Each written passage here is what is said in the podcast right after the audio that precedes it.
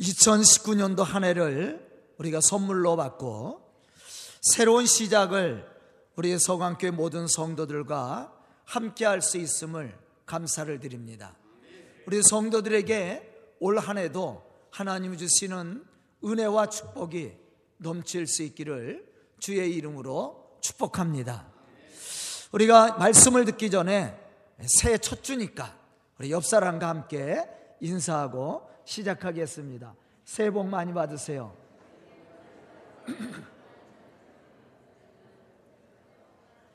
다시 한번 인사합니다. 주의 은혜가 올 한 해 당신에게 넘치기를 축복합니다.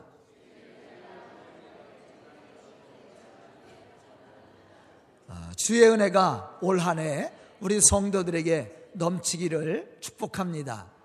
올 한 해는 참으로 우리가 하나님의 뜻을 이루고 또 하나님의 거룩한 역사를 이루어가는 축복된 성도들로 그 축복을 누릴 수 있기를 주의 이름으로 축복합니다. 우리 교회는 2017년도에 교회를 교회되게 하는 교회라는 표어를 정하고 올해까지 2019년까지 하나님이 기뻐하실 만한 교회 세상 가운데서 신성을 받을 만한 그러한 교회를 만들어 가자고 우리가 약속을 했었습니다. 그럼 우리가 어떠한 신앙을 가지고 이러한 사명을 감당해 나갈 수 있을까? 우리가 오늘 말씀을 통해서 다시 한번 생각을 해봐야 됩니다. 오늘, 오늘 말씀 속에서 그 해답을 찾아볼 수가 있습니다. 본문 10절에 보면 이렇게 말씀하고 있습니다. 내게 주신 하나님의 은혜를 따라 내가 지혜로운 건축자와 같이 터를 닦아두매. 그렇게 말씀을 했어요. 여기서 터는 본문 11절에서 말씀하고 있듯이 예수 그리스도를 가리키고 있습니다. 교회가 교회되기 위해서는 예수 그리스도가 신앙의 기초가 되고 믿음의 터로 굳어져야 된다라는 것입니다. 그리고 예수 그리스도의 사랑과 섬김이 교회 안에 실천되어지고 또한 그러한 삶을 통해서 우리가 세상을 감동시킬 수 있는 그러한 신앙의 모습을 우리가 갖춰야 된다라는 것이죠. 사도행전 2장 47절에 보면 이러한 교회를 우리가 찾아볼 수가 있습니다. 하나님을 찬미하며 또 온 백성의 친송을 받으니 주께서 구원받는 사람을 날마다 더하게 하시니라. 이 초대교회 모습입니다. 사람들이 하나님을 찬송을 했고 또 성도들은 세상 사람들에게 친송을 받았다라는 겁니다. 그 교회가 날마다 부흥해 갔어요. 교회가 교회가 되기 위해서는 바로 이러한 신앙의 모습을 갖춰야 된다라는 거예요.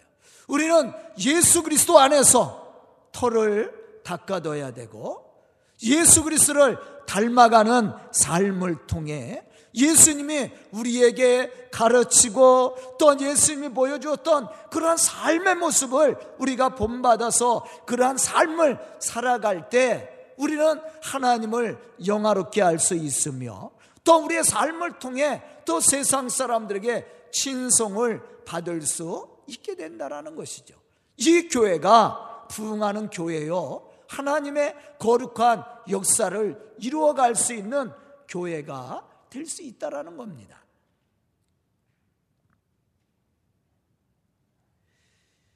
교회 안에 있는 믿음의 사람들이 하나님의 말씀을 따라 순종해야 됩니다. 그 말씀의 풍성함을 우리가 함께 누리고 나눌 수 있어야 된다는 것이죠. 초대교회 성도들이 사도들의 가르침을 받아 서로 교제하며 떡을 떼며 오로지 기도하기를 힘썼다고 말씀하고 있습니다. 받은 바 은혜를 따라 순종함으로 섬겨주고 날마다 마음을 같이하여 성전에 모이기를 힘썼다고 했습니다. 그리고 더 나가서는 예수님이 말씀하신 대로 한 영혼 구원을 위해서 복음적인 그 사명을 감당해 나가는 교회로 그 맡겨진 사명들을 감당했다라는 거예요. 그랬을 때 교회는 붕해 갔습니다. 우리 교회도 마찬가지예요. 우리 교회가 이러한 사명을 감당해 나가려면 어떻게 해야 됩니까? 초대교회처럼 성전에 모이기를 우리가 힘써야 되고 말씀과 기도로 무장한 우리 성도들을 통해 하나님의 창조의 역사가 교회 안에서 이루어져야 되고 변화된 그러한 모습으로 하나님의 구원 역사를 함께 이루어갈 수 있어야 된다라는 거예요. 더 나아가서는 이러한 하나님의 은혜가 교회를 바라보는 사람들에게 무엇을 줘야 돼요? 희망을 줘야 됩니다. 교회를 찾아온 사람들에게는 말씀을 통해 위로와 큰 은혜를 체험할 수 있는 감동이 돼야 됩니다. 새로운 비전을 꿈꿀 수 있는 기대를 심어줘야 돼. 이게 교회가 감당해야 될 사명이죠. 만약 교회를 바라보는 사람들이 말씀의 은혜를 받지 못하거나 성도들을 통해 새로운 비전과 축복에 대한 기대를 가질 수 없다면 그 교회는 하나님의 영광이 될 수도 없고 하나님이 우리에게 말씀하신 대로 복음의 사명을 감당해 나갈 수가 없는 겁니다.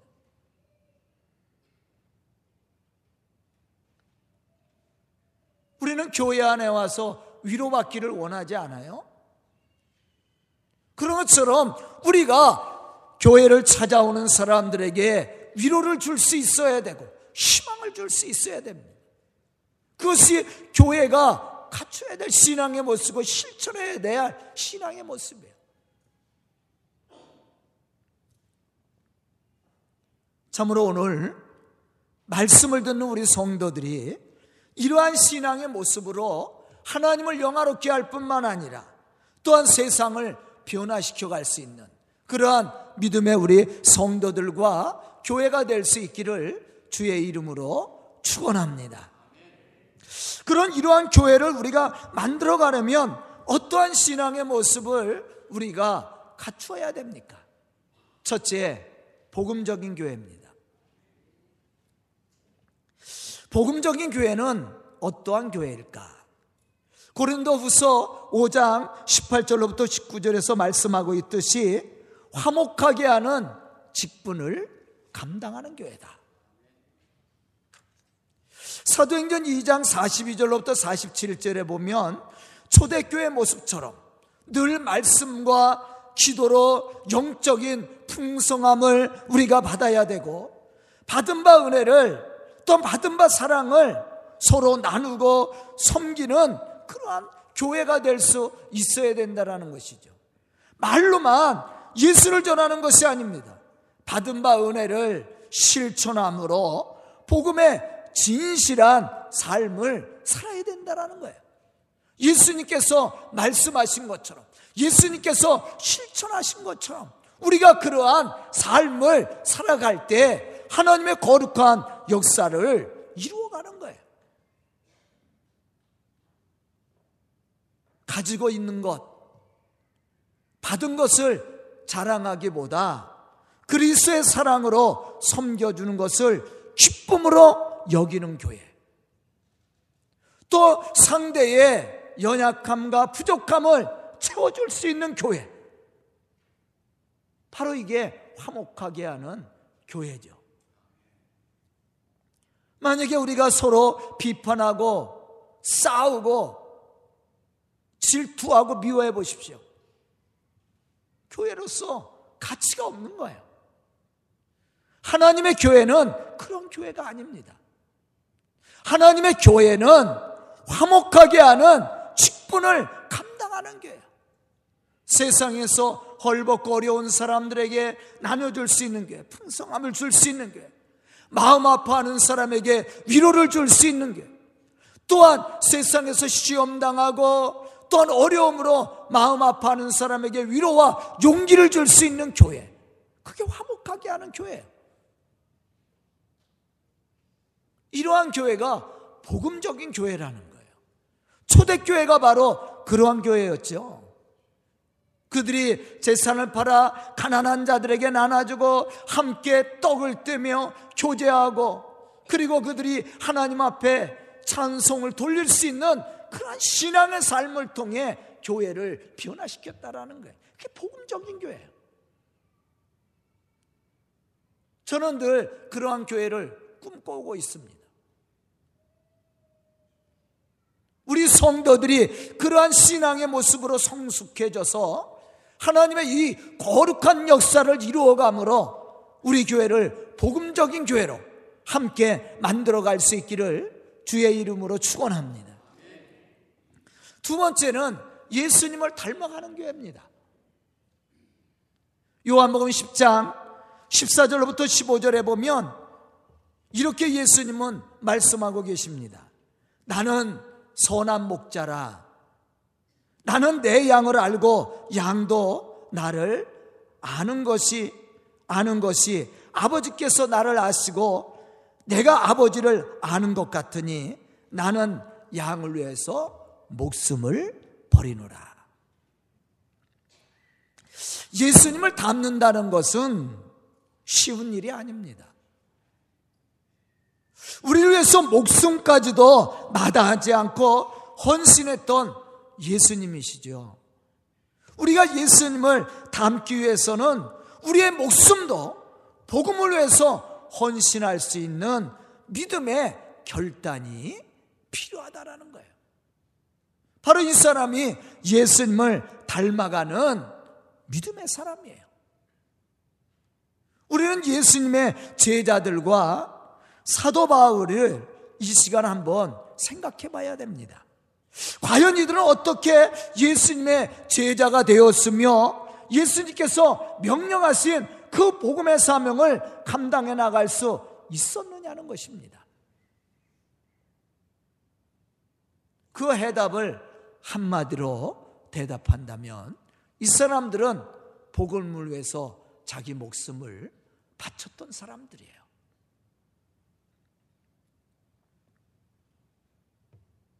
우리가 예수님을 닮아간다는 것은 그저 교회 출석하고 교회 봉사한다고 되는 것은 아닙니다.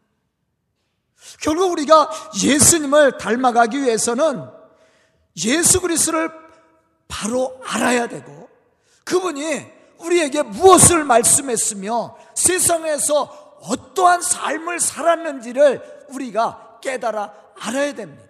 뿐만 아니라 예수님이 가르쳐 주신 말씀대로 예수님이 살아갔던 그 신앙적인 모습을 따라 우리가 살아갈 수 있어야 된다는 거예요. 사실은 우리가 죄로 인해서 죽을 수밖에 없었던 그러한 죄인들이었습니다. 그런데 예수님은 우리의 죄를 지적하고 비판하고 정죄하고 심판하기보다 우리의 죄를 사하여 주시고 용서하시고 가려주기 위해서 십자가에 죽으시기까지 우리를 섬겨주었다라는 거예요. 뿐만 아니라 우리의 죄를 용서해 주셨을 뿐만 아니라 우리가 영생의 축복을 누릴 수 있는 은혜를 베풀어 주셨고 또 우리가 하나님의 자녀된 권세를 누릴 수 있는 특권도 우리에게 허락해 주었어요. 바로 우리가 닮아가야 될 신앙의 모습이 여기에 있습니다. 우리는 과연 이러한 신앙의 삶을 살고 있는지 다시 한번 생각해 봐야 돼요.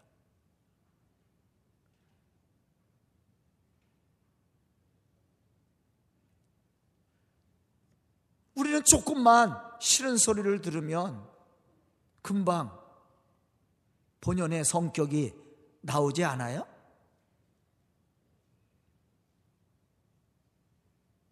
상대가 나를 비판해도 용서하고 사랑하고 섬겨주십니까? 사실 우리는 그렇게 하지 못해요. 그래서 예수님을 닮는다라는 것은 쉬운 게 아니에요. 말과 같이 쉬운 것이 아닙니다.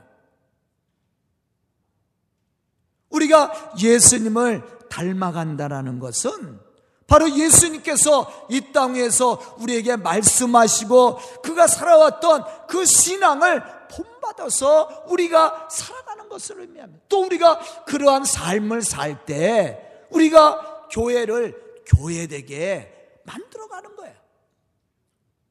마태복음 16장 24절에 보면 예수님은 제자들 향해서 이렇게 말씀을 하셨습니다. 누구든지 나를 따라오려거든 자기를 부인하고 자기 십자가를 지고 나를 따를 것이니라. 그렇게 말씀을 했어요. 우리가 복음의 증인자로서 사명을 감당한다는 것. 그 사명을 감당하기 위해서는 나를 부인해야 돼. 나를 내려놓아야 돼. 그렇지 않고는 하나님의 이 복음의 역사를 이루어갈 수 없다라는 겁니다. 여러분들 한 사람 전도하기가 얼마나 힘들어요. 교회 데리고 왔다 그래서 전도한 거예요? 아니에요. 교회를 들여다 놓고 다시 내어 쫓, 아내면 전도한 거예요? 전도 안 하니 못합니다. 예수님께서 말씀하신 것처럼 내가 너에게 분부한 것을 가르치고 지킬 수 있도록 거기까지입니다. 스스로 신앙을 세우고 또 나가서 전도하는 그러한 성숙한 신앙의 사람이 될 수 있도록 우리가 양육해야 된다는. 그러기 위해서는 어떻게 해야 됩니까? 본을 보여야 되죠. 신앙의 본을 보여야 돼. 희생이 필요한 거야. 나를 앞세워서는 이 복음의 역사를 이루어갈 수 없습니다.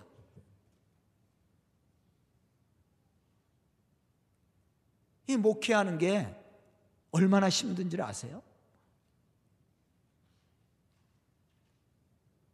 나를 내려놔야 돼. 내가 조금만 내 주장을 하면 우리 성도들 어때요?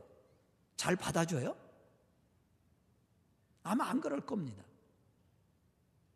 뭐 변했느니 목사님이 그렇게 얘기할 거예요. 나를 완전히 내려놔야 돼요. 자기를 부인하는 겁니다. 우리가 누구를 전도할 때 얼마나 힘들어요. 내 자존심 내려놔야 됩니다. 그래야만이 복음 전할 수 있는 거예요. 내 희생이 필요한 거야. 그리고 어떻게 섬겨주는 거죠.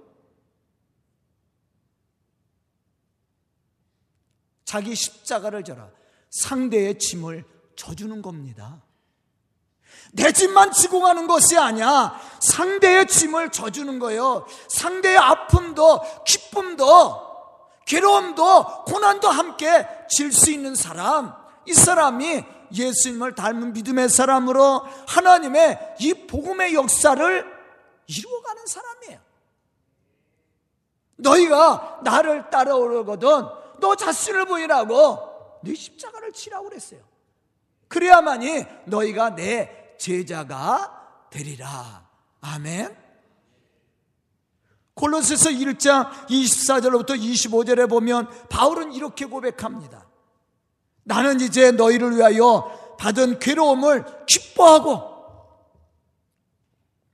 내가 너희를 통해서 받는 괴로움을 기뻐했다. 쉬운 일 아니죠. 여러분들 상대가 나를 괴롭혀도 내가 기뻐하고 그래요? 금방 공격합니다.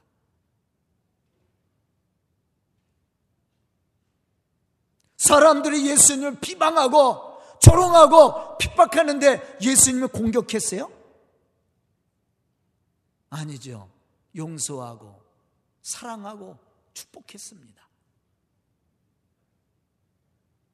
바로 이 사람이 예수님을 닮아가는 사람이에요. 바울도 마찬가지예요. 그리스의 남은 고난을 그의 몸된 교회를 위해서 내 육체에 채워놓라. 내가 교회 일꾼 된 것은 하나님이 너희를 위하여 내게 주신 직분을 따라 하나님의 말씀을 이루려 함이니라. 하나님의 말씀을 이루기 위해서. 교회가 받는 고난, 그 핍박을 기쁨으로 바꿔 자기 육체에 채우는 거예요. 왜? 하나님의 그 복음의 뜻을 이루기 위해서. 여러분들 보세요. 바울이 얼마나 많은 핍박을 받았습니까? 복음 전하다가 복음 전하다가 수없이 맞기도 했습니다. 감옥에 갇히는 일, 굶는 일. 어떤 때는 바울이 복음 전하다가 매를 맞아서 바울이 죽었는 줄 알고 사람들이 성 바깥에다 갖다 버린 적도 있어요. 그런데 바울이 죽지 않고 살아났죠. 어디로 갔어요? 자기를 매질한 그 성으로 다시 들어갔습니다. 그리고 거기서 복음 전했어요. 쉬운 일입니까? 바울이 고백한 대로요. 내가 이제 너희를 위해서 받는 괴로움을 기뻐하노라. 내가 예수의 남은 고난을 내 육체에 채우노라. 그렇게 바울이 고백을 했습니다. 또한 그러한 삶을 살았어요. 그게 바로 복음 전하는 사람의 신앙의 모습이에요. 바울은 예수 닮기를 원했거든요. 베드로도 마찬가지입니다. 그들이 복음의 사명자로서 그 사명을 감당할 수 있었던 것은 이와 같은 신앙을 가지고 예수님을 닮기를 위해서 부단히 노력했다라는 거예요. 또한 그러한 삶을 통해서 복음을 전했고 그들이 전했던 복음들은 또 많은 사람들에게 감동을 주고 변화를 시켰어요. 우리가 빌립보서에 보면 바울이 빌립보 교회 편지를 보낼 때 기뻐하라고 얘기하죠. 주 안에서 기뻐하라. 내가 다시 말하노니 기뻐하라. 너희 관용을 모든 사람들에게 알게 하라. 그렇게 바울이 얘기합니다. 여러분들 보세요. 바울이 이 서신을 써서 보낼 때 필리포 교회 성도들이 그 서신을 받고 감동을 거예요. 왜 그렇습니까? 바울의 삶이에요. 바울이 그러한 삶을 통해 복음을 전했고 그러한 고난 속에서도 그가 비판하거나 불평하거나 원망하지 않고 오히려 기뻐하면서 그리스도의 사랑을 증거했습니다. 그러한 핍박을 받으면서도 감사하고 항상 기뻐함으로 복음을 전했어요. 그러한 바울이 말 한마디만 해도 그 당시에 성도들은 그냥 감동을 받은 거야. 바울이 설교가 잘하고 못하고 그게 문제가 아니에요. 바울이 예수만 전하고 그가 하나님 앞에 감사하는 말만 해도 그 말씀을 들었던 사람들이 감동을 받았다라는 거예요. 초대교회도 마찬가지예요. 초대교회도 핍박이 있었습니다. 그럼에도 불구하고 그들이 서로 섬기고 사랑하고 나누었습니다. 그러한 신앙의 모습을 보았던 세상 사람들이 하나님을 찬미하며 또한 온 백성이 그러한 교회를 친송했다라는 거예요. 바로 예수님을 닮아가는 교회입니다. 그 교회가 하나님의 교회를 세우는 교회예요. 저는 우리 교회가 이러한 교회로 변화돼서 하나님의 거룩한 역사를 함께 이루어갈 수 있기를 주의 이름으로 축원합니다. 세 번째는 하나님의 뜻을 이루어가는 교회입니다. 과연 하나님의 뜻은 무엇일까? 마태복음 18장 14절에 보면 예수님은 이렇게 말씀합니다. 이와 같이 작은 자 중에 하나라도 잃는 것은 하늘에 계신 너, 너희 아버지의 뜻이 아니니라. 우리에게 주신 자 중에 작은 자라도 시험에 들게 해서는 안 됩니다. 우리가 감당해야 될 사명이 하나님의 뜻이에요. 하나님의 뜻은 이 교회를 통해서 또 우리 성도들을 통해서 세상에 죽어가는 영혼들을 구원하기를 원합니다. 우리 교회의 목적은 우리가 전하는 복음의 목적은 세상 사람들 다 들여다가 우리 교회 앉혀놓는 게 아니에요. 아이, 그러면 얼마나 좋겠어. 어? 그렇게 또 세상 사람들이 따라오면 얼마나 좋겠습니다. 그러나 교회의 목적은 세상 사람들을 우리 교회에 다 앉혀놓는 게 아니라 그들의 마음 속에 예수를 심어주는 겁니다. 우리에게는 전하는 게 목적이야. 그 사람이 구원받고 안 받고는 그 사람 책임입니다. 우리가 감당해야 될 의무이고 사명은 뭐냐면 복음 전하는 거예요.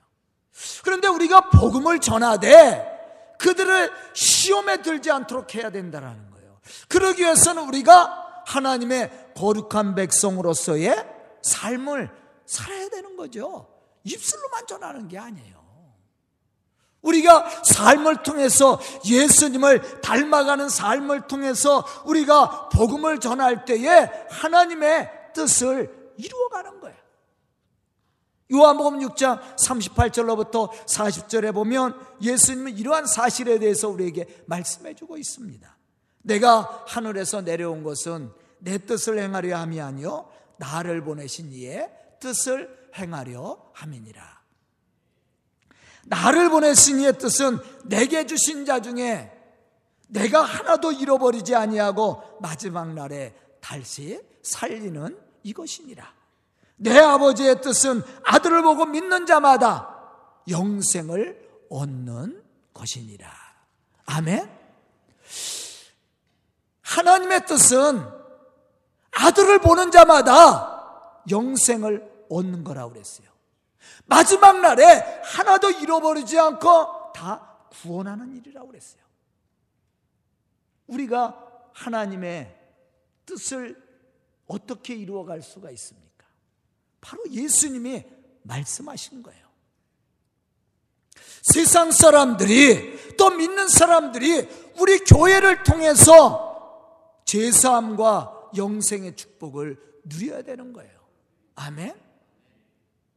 아들을 보고 믿는 자마다 영생을 얻게 하는 것이다. 그렇게 말씀을 했어요. 세상 사람들이 우리 교회를 보고 우리 성도들을 보고 예수를 발견해야 되고 예수를 통해서 구원받는 은혜를 체험해야 돼. 그런데 우리 교회가 서로 싸우고 다퉈 보십시오. 서로 분쟁하고 미워해 보십시오. 그러면 우리 교회를 보고 사람들이 예수를 발견할 수 있겠어요? 우리 교회를 통해서 영생의 축복을 누릴 수 있겠습니까? 그렇지 못하잖아요. 하나님의 뜻을 이룬다라는 것은 우리가 나가서 복음 전하는 것으로 끝나지 않아요. 우리가 그러한 삶을 사는 거예요. 그런 신앙의 모습을 통해서 우리가 세상 사람들에게 감동을 주고 은혜를 끼치고 예수의 그 성품을 보여줄 수 있어야 되는 거예요. 그게 우리가 감당해야 될 신앙의 모습이야. 그래서 우리를 보고 사람들이 하나님을 찬송하고 또 예수님을 닮아가는 신앙의 삶을 살 수 있도록 인도해야 된다는 거예요. 그것이 우리가 감당해야 될 사명입니다. 교회가 감당해야 될 사명이 그 사명을 감당하기 위해서는 교회가 교회가 돼야 된다는 거예요. 세상 모임이 돼서는 안 됩니다.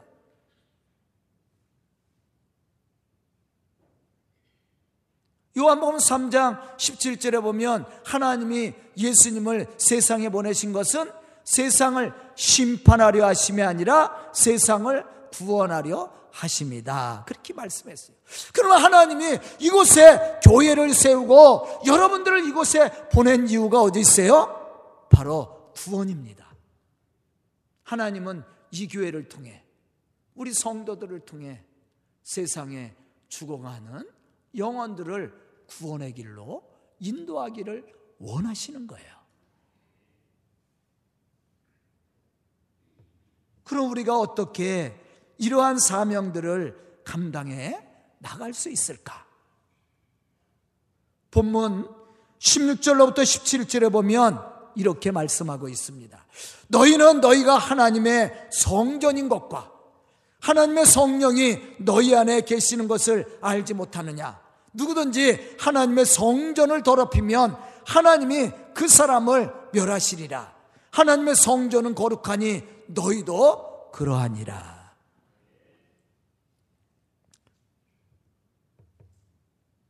여러분들 보세요. 이 말씀 속에 보면 너희가 하나님의 성전인 것을 알지 못하느냐. 그렇게 뭐 성령이 거하는 성전이라고 그랬어요. 하나님의 성전은 거룩하니 너희도 거룩하라. 그렇게 말씀을 했습니다.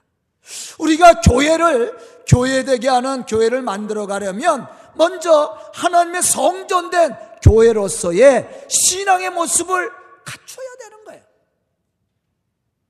여러분들 보세요. 성전에 있는 모든 물건을 뭐라고 불러요? 성물.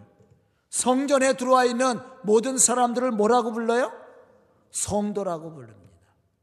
구별되었다라는 얘기예요. 거룩하다는 얘기입니다.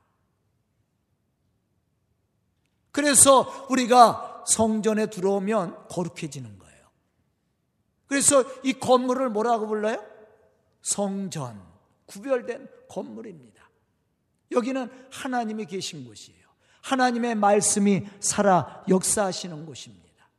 그렇기 때문에 우리가 성전에 들어오면 마음도 생각도 모습도 거룩해지죠. 세상에 있을 때랑 다를 겁니다.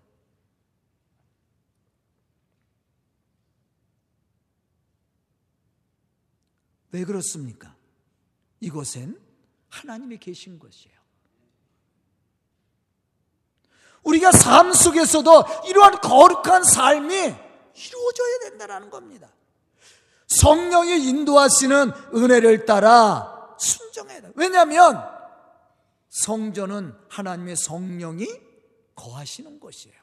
그래서 우리가 늘 우리 속에 역사하시고 우리를 인도하시고 우리를 축복하시는 성령의 음성에 귀를 기울여야 돼. 그리고 그 말씀에 따라 우리가 순종해야 된다는 거예요. 이 교회입니다, 교회.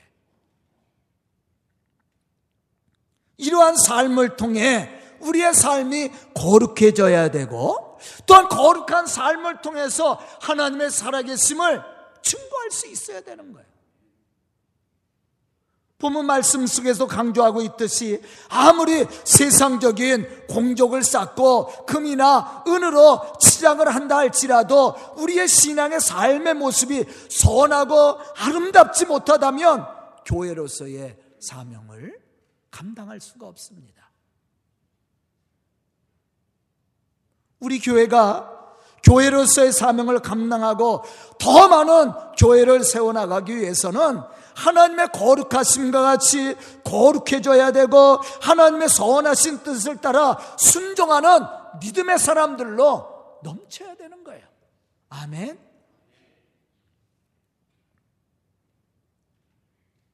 바벨론에 포로로 끌려갔던 이스라엘 백성들이 하나님의 성전을 재건하고 나이 많은 사람들이 통곡하며 울었다고 기록이 되어 있어요. 운 이유는 두 가지 이유라고 제가 가르쳤습니다, 여러분들에게. 첫째는 솔로몬 성전에 비해서 너무나도 초라했기 때문에 울었어요. 솔로몬 성전은 얼마나 화려하고 아름답게 지었습니까? 그런데 다시 재건한 성전은 솔로몬 성전보다도 작았고 또 너무나도 참으로 부족한 것이 많았어요. 허술했습니다. 그런데 또 운 이유가 있어요. 그것은 무너진 성전을 다시 재건했다라는 겁니다. 그게 감사함으로 오른 거야. 눈물에는 두 가지가 있었다고 얘기합니다. 저는 우리 교회가 이런 하나님의 은혜가 있고 하나님의 거룩함이 있는 그런 교회가 됐으면 좋겠어요. 세상의 화려함 때문에 교회가 빛나는 것이 아닙니다. 교회가 건축물이 멋있어서 하나님의 복음의 역사가 일어나는 게 아니에요. 중요한 것은 뭐냐면 그 안에 있는 성도들입니다. 교회가 돼야 된다라는 거예요. 성전이 아니라 교회. 교회는 건물을 얘기하지 않는다고 제가 여러 번 강조했습니다. 교회는 건물이 아니에요. 건물을 얘기할 때 성전이라고 얘기합니다.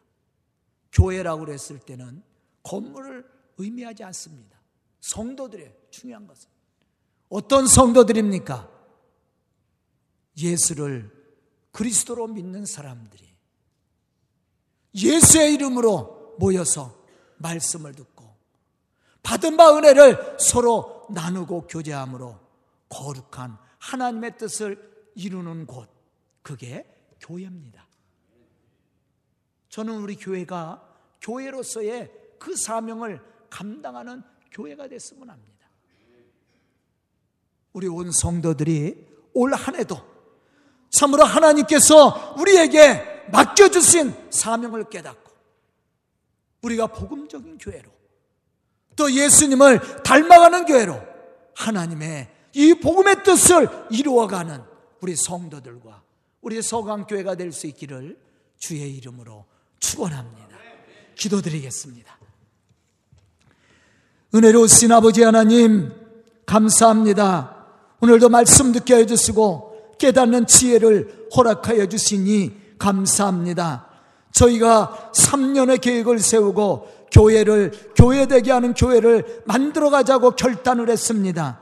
이제 마지막 3년째가 채워졌는데 이제 이 3년을 아버지 하나님 주님의 은혜 가운데 이루어가게 해주시고 하나님의 거룩한 교회로 부흥하며 주의 복음의 역사를 함께 이루어갈 수 있는 교회와 우리 성도들이 될 수 있도록 축복하여 주시옵소서 예수님의 이름 받들어 축복하며 기도드리옵나이다. 아멘.